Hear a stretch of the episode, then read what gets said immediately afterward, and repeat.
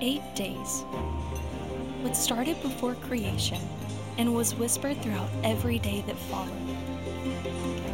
Thousands of years of prophecy and centuries of silence all led to the birth of a king. For 33 years, he walked and talked and prayed and healed and showed us a perfect life of love, willingly stepping into the greatest sacrifice of all to bring us into a defining moment that would forever restore humanity. Eight days. Well, good morning, everybody. If I haven't met you before, my name is Grant, the teaching pastor here at Christ the King. Glad that you're here. Um, over the last number of weeks, people have been commenting on the clouds behind me they're just like, it's cool. Like they change colors and they do things and all the rest of it. Uh, you can thank Scott Sayers and Shayna Woods, two of our staff who worked really, really hard to make them um, a part of our set. We're always so grateful for people who create atmosphere. That's what they're doing. They don't just build sets, they create atmosphere that hopefully communicates a message with you. And so if you see Scott and Shayna around, um, you can say thanks to them. So I ran a marathon one time. That was enough. Almost two decades ago, I ran a 26.2 mile race with Pastor Bob Marvel from Cornwall Church. We went to Las Vegas and, and we ran the rock and roll marathon together. The preparation and training for that four plus hours was extensive. I don't know if you know this or not, but you don't just show up and run a marathon. Well, you can, but the guy who ran the very first marathon tried to pull that off and he dropped dead at the end of his run. Okay, so I'll let you draw your own conclusions if you think you could pull something like that off. The only part of the race preparation that I actually enjoyed, other than crossing the finish line, was the day before we ran. So, the day before you run a marathon, it's called your taper day, and this is what you do you rest, you carbo load, which includes a lot of pasta. Thank you, Jesus, all right? You hydrate, you rest some more, you hydrate some more, and then you get ready for the race the next day. Some of you are loving that idea. Some of you are saying, I did that yesterday, you just forgot the run part, okay? All right? So I remember though, sitting the day before with Pastor Bob the afternoon before we took the run in Nevada, we're eating pasta, and suddenly I am flooded with doubts. What if I didn't make it? What if I did all the training and all the hours and it wasn't enough? What if all the shoes that I bought were not enough to get me across the finish line? What if I got to mile 22 and my body said, nope?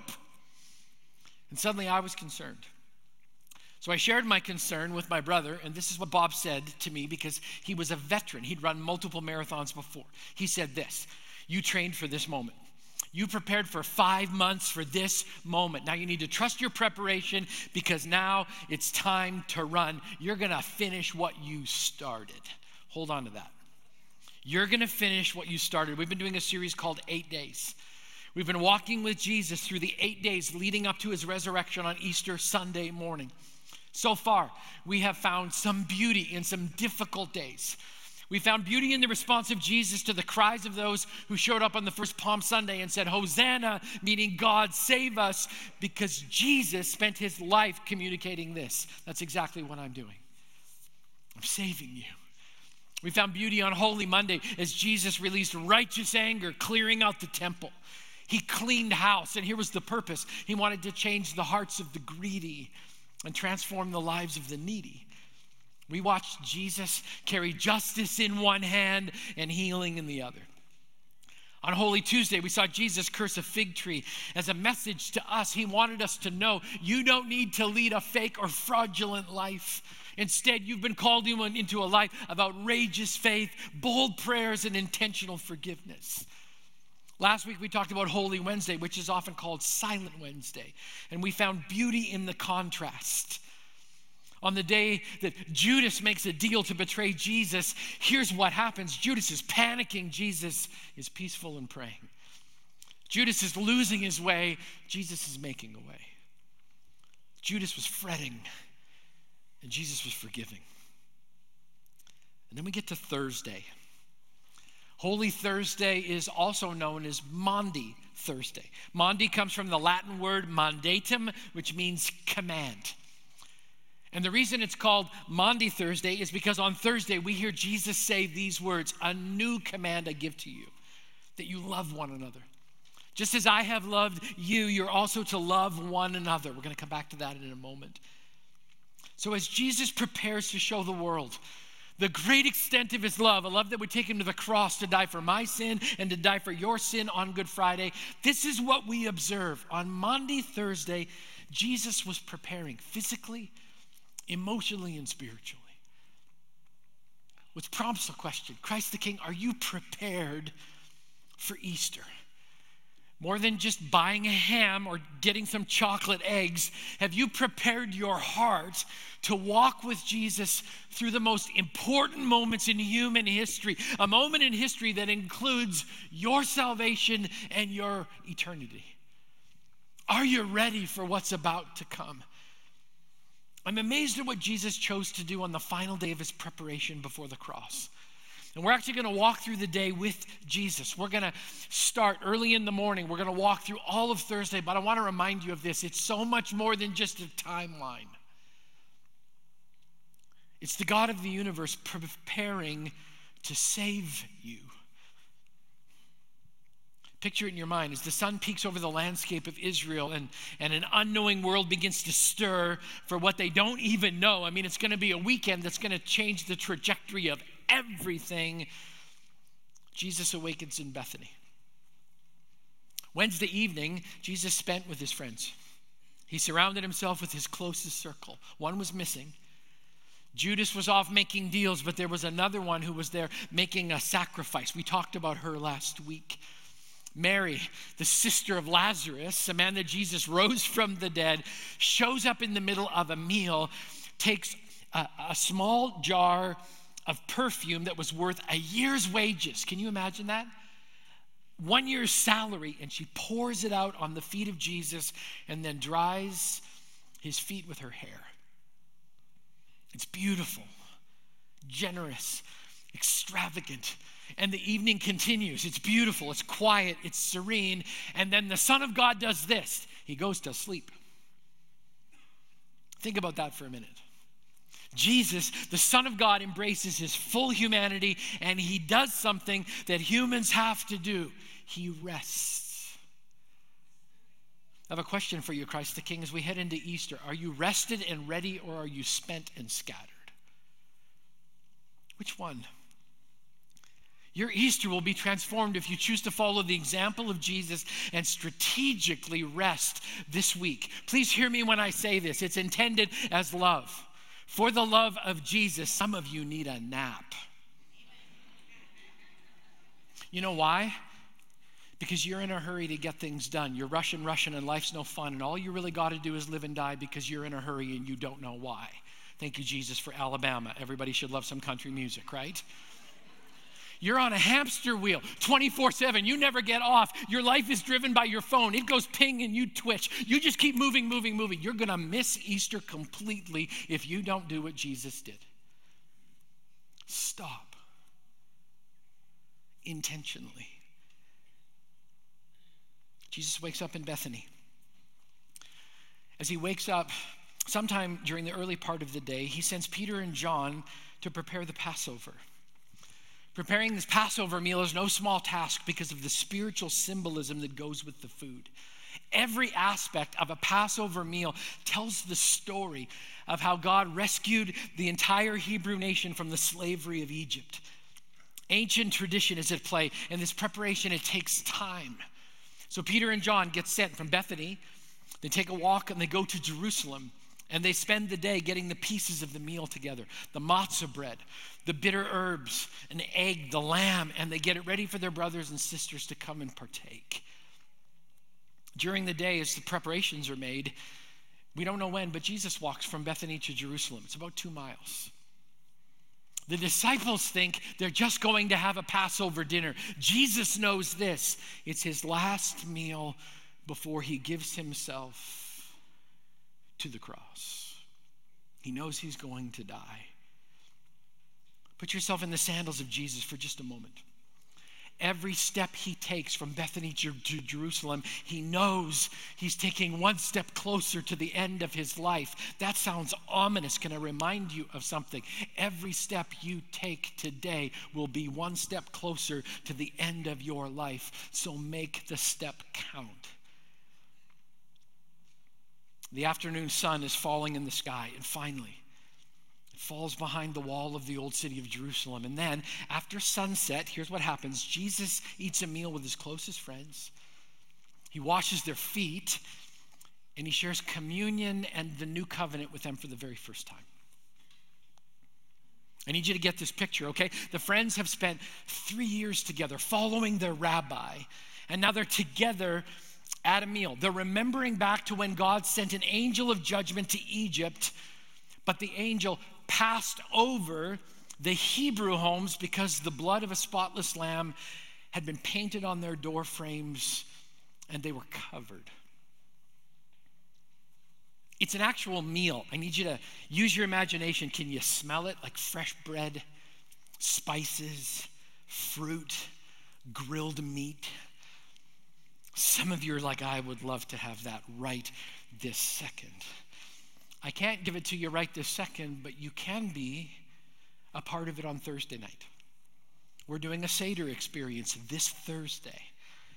We're going to walk you through the symbolism of the meal that Jesus ate. We've got room for about 300, and there will be pizza afterwards, which has no symbolism whatsoever, okay? But if you've never experienced a Seder, it's just a beautiful backdrop for you to understand what Jesus did on that Thursday evening.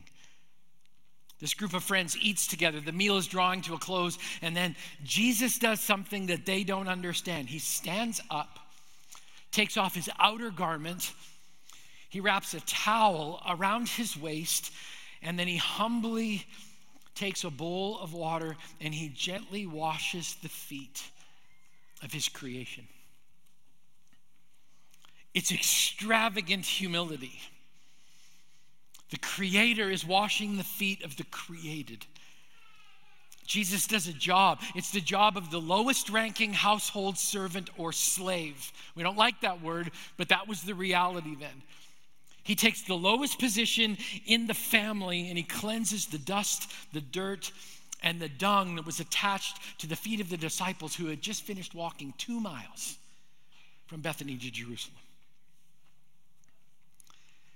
I picture Jesus picking up the bowl and gently pouring water over the feet of his disciples. I picture him looking down at the feet that he had literally created and then looking up into their face. And this is what he says Love one another like I've loved you.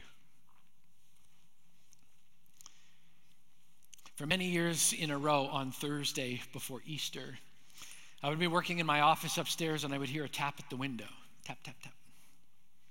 And I would turn around, and there he was, my friend Raul Chavez. And he'd be standing there with a bowl and a towel, and he'd kind of look and like hold them up. And then he would come in and he would strip off my shoes and he would pull back my socks and he would wash my feet. And it was a little awkward and always humbling because I felt unworthy. Raul got to go home and be with Jesus a few years back.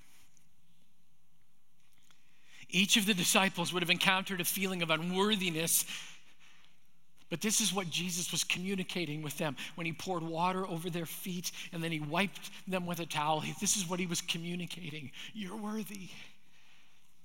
You're worthy of my love, not because of anything you've done or not done, but because I've pronounced you worthy. Our worth isn't defined because of what we do or have done. We're worthy because Jesus names us as worthy. Nick, you're worthy. Hannah, you're worthy. Dan and Heidi, you're worthy because Jesus says, I did this for you. Some of you are like, oh, I'd love to experience that sometime. You can.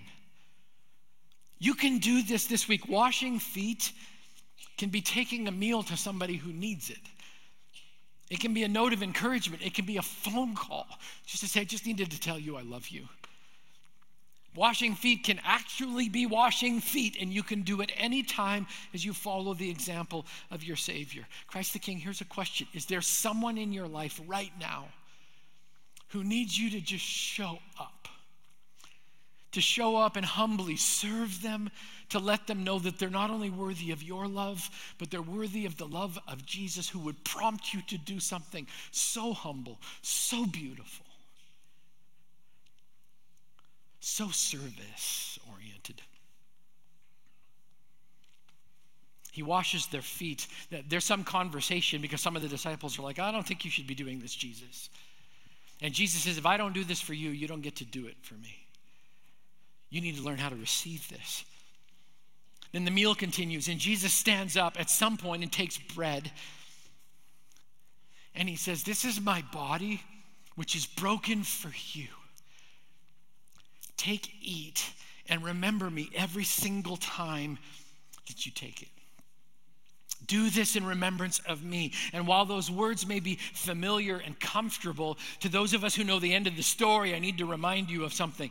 The disciples did not know the end of the story. There is angst and tension starting to rise in the room. What does he mean by broken? Who's going to break him? Why is he talking to us this way? And they go back to having dinner, and then it says, after supper, Jesus takes a cup of wine. And he holds it out in front of them and he says, This cup is the new covenant in my blood. And every time you drink it, remember me. Remember me. and the disciples don't fully understand what it is that he's saying because everything they're hearing is new. A new story is being told. Jesus is saying, you know that temple that I just cleaned out? You're not going to need it anymore for sacrificing a lamb because I'm going to become your spotless lamb. My blood is going to be spilled, my body's going to be broken so that you can be reconciled to God.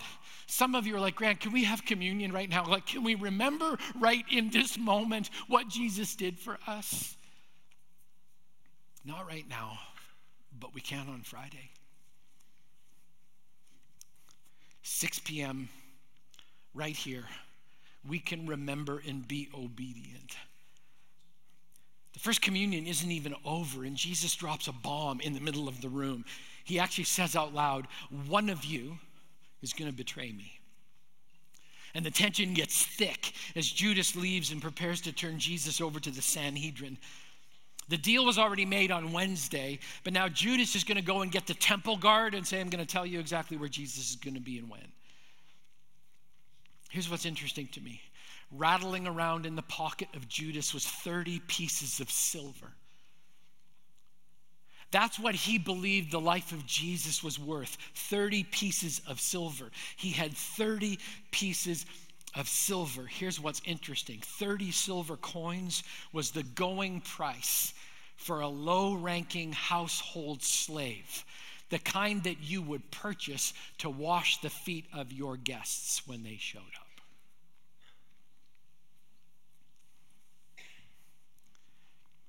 Jesus is telling us something.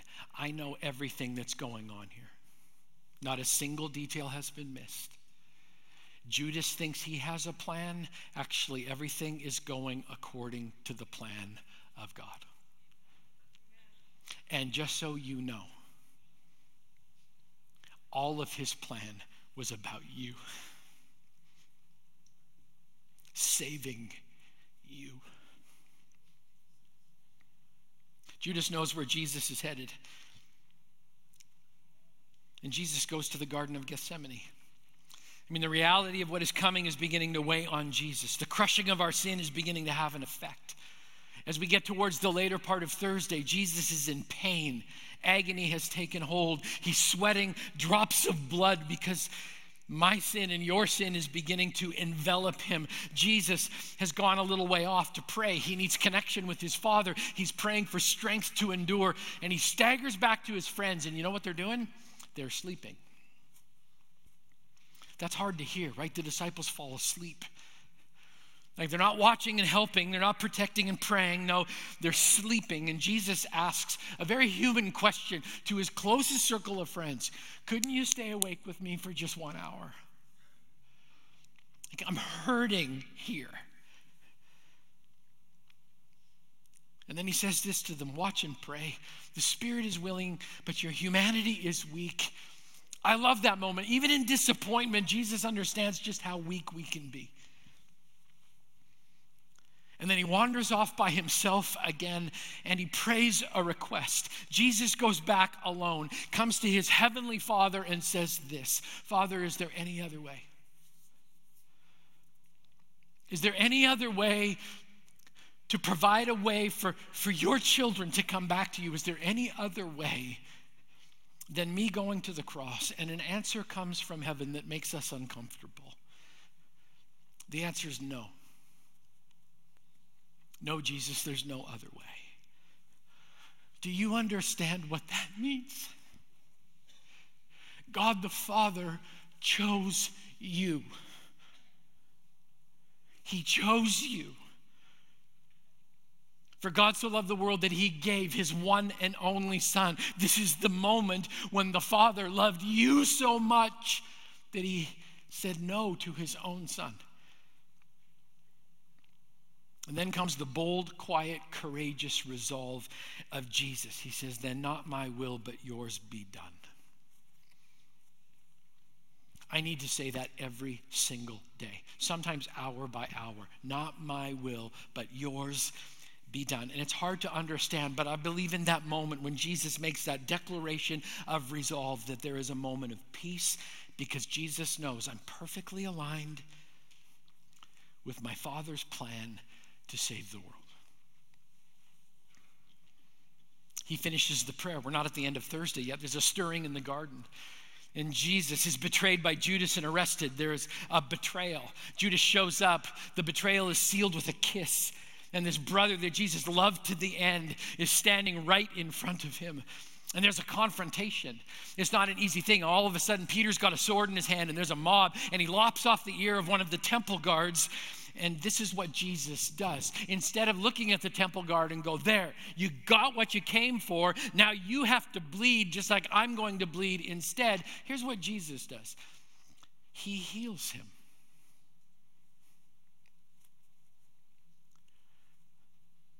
Literally, picks up the ear, puts it on the side of his head, takes his hand away, and it's all perfect again.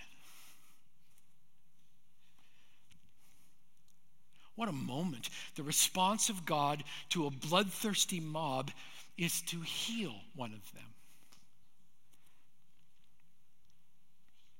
And then Jesus is dragged away to a house in the old city. He's taken to the house of Caiaphas, the high priest. In the basement of the house of Caiaphas to this day is a pit that doubled as a prison. Those of you who have been with us in Israel, you've stood in that pit with me. Those of you who are coming in October, we're going to stand in that pit together, and I'm going to read to you the prophetic words of Psalm 88, written hundreds of years before Jesus was born. King David wrote these words about this moment. It says, Lord, you are the God who saves me. Day and night I cry out to you. May my prayer come before you. Turn your ear to my cry. I'm overwhelmed with trouble. My life draws near to death. I'm counted among those who go down to the pit. I'm like one without strength. I'm set apart with the dead, like the slain who lie in the grave, whom you remember no more, who are cut off from your care. You've put me in the lowest pit, in the darkest depths. Your wrath lies heavily on me. You've overwhelmed me with all of your waves.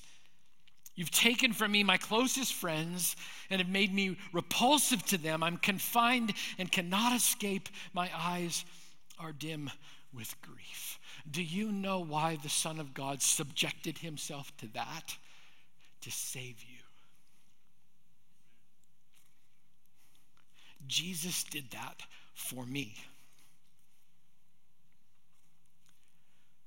The Bible says Jesus is alone in a pit outside on the courtyard. A fire is burning, a group is gathering, and a second betrayal is happening. Not with Judas, but with Peter, the one who made this famous declaration I will never betray you. But he did. I wonder how many of us have made that kind of a bold declaration. I will never turn my back on God, and then we do. Jesus is betrayed by Peter. And the Bible tells us as Jesus is being moved to a different location for the mockery of a trial, he actually has a moment. The Bible describes it. As he's being moved from Caiaphas' house to another place, he actually makes eye contact with Peter. Eye to eye, face to face. If you want to hear more about what happens to Peter, you should stick around for the next couple of weeks. It's actually a beautiful story. But in this moment, Jesus is face to face with another one who has denied him, and then the trials begin, and Thursday comes to a close. If you want to hear more of the journey Jesus took for you and your salvation, we're going to pick up right here on Good Friday. Jesus has been preparing all day Thursday for what was going to come the next day. And as I look back on the day, I'm struck by what the Son of God chooses to do before he died. I mean, think about that. If you knew that you had 24 hours left in your lifetime, what would you have been doing? Would you have been pacing? Would you have been steeling your will? Would you have been crying? Would you have been calling out? The truth is, I have no idea what I would have been doing. But this is what Jesus does. On the brink of paying for our salvation with his life, this is what Jesus chooses. He chooses rest, sleep, quiet, focus. He chooses to pull away, to prepare his mind, his body, his soul for a marathon of cruelty that was about to come. He strategically chooses rest. When was the last time you followed his example? Secondly, he chooses deep connection with his friends. He gathers his dearest friends close to say important things.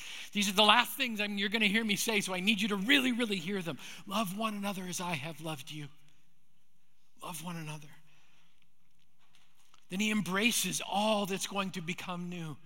He tells them, I have a new command love one another. I have a new covenant in my blood. The old system is going to disappear, and there's a new hope for mankind. And this is what you need to focus on. No matter what happens on Friday, on Sunday morning, a new day will dawn. Just wait. On the Thursday before the crushing of Friday, Jesus chooses service, humble, reverent service. He simply puts others in a position greater than himself and he serves them. On the day before Friday, Jesus chooses raw emotion. He's not detached, he's not disconnected, he's fully engaged. The Bible says that he was feeling unbelievable agony. Jesus was in touch with everything he was feeling. Why? Jesus felt what needed to be felt so he could do what needed to be done. Don't disconnect yourself from the emotion of Holy Week. And then finally, Jesus chooses prayer and obedience. Not my will, but yours be done. Not my will, God, but yours be done. I'm in awe of what Jesus chose to do on Thursday. And so, my question is family of God, followers of Jesus, what are you choosing this holy week? What will you choose to bring into your life or eliminate from your life so that you can fully embrace all that Easter is. Some of us are quick to bypass. Say, well, come on, Grant, it's just another week. Just another week on the calendar. I got to work. I don't know. I'm going to work. I might take in a movie. I might avoid some people, check my phone. That's what I do. It's just another week. It doesn't have to be. It doesn't have to be just another week. Can I challenge you as a family to approach Holy Week different this year? To fully embed yourself in all that Jesus did so that by the time you get to Sunday morning, your heart is so full Your mind is so at rest. Your soul is so connected to what God did for you that you can't help but celebrate. Like, how would I do that, Grant? Rest in the goodness of God. Gather some good friends for a meal and love one another. Embrace the truth. You're a new creation. You actually can leave that old path behind. You're a new creation under a new covenant. Jesus was your sacrifice once and for all, and now you can spend your life fulfilling a new command love one another as Jesus loved you. How else can I do? Serve someone somehow, some way, just serve someone. Feel the depth of all that Jesus did for you and pray every single day God, not my will, but yours be done. We walk through Holy Week so we don't take Sunday for granted we walk through everything that Jesus did so that when we get to Sunday, we're not just like, well, that's the story. I know how the story ends. Jesus is alive. Do you understand that? Do you understand that? We walk through Palm Sunday, Monday, Tuesday, Wednesday, Thursday. We grieve on Friday. We are silent on Saturday because we know that there's a different ending to the story. Good Friday is not the end of the story. Jesus is just getting started. He's going to tear apart a grave. He's going to shred death once and for all. And he's doing it so he can embrace you and say, That's my daughter. That's my son. They're reconciled to my father. That's the reason why I came. Don't get stuck on Friday. Dream of Sunday. Dream of it. Hold on to it. Embrace yourself in it. Celebrate it. Don't bypass it. It's 12:16. We need to be done. I'm not out of preaching, I'm out of time. Christ the King, I'll see you on Friday. I'll see you on Friday. Would you stand with me as we close?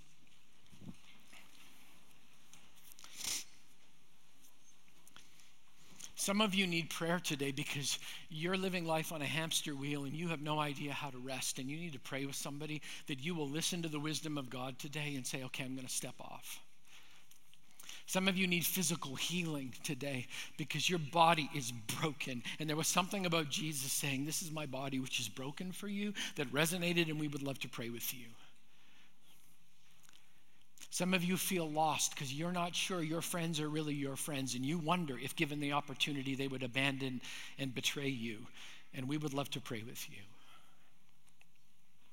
Whatever it is you need prayer for, the after service prayer team will be up here at the front, and we would love to do that. But as you walk through this holy week, hold in the depth of your heart all that we've spoken about with eight days knowing that there's only a few more days remaining until Jesus shows us what it means when the angel says, He is not here, He is risen. Would you pray with me? Father God, for my brothers and sisters this week, give us the wisdom to approach Holy Week as you did Holy Thursday. Lord, may we be measured, may we be quiet, may we be serving, May we be loving each other as you have loved us. We give ourselves to this Easter because you gave yourself for us.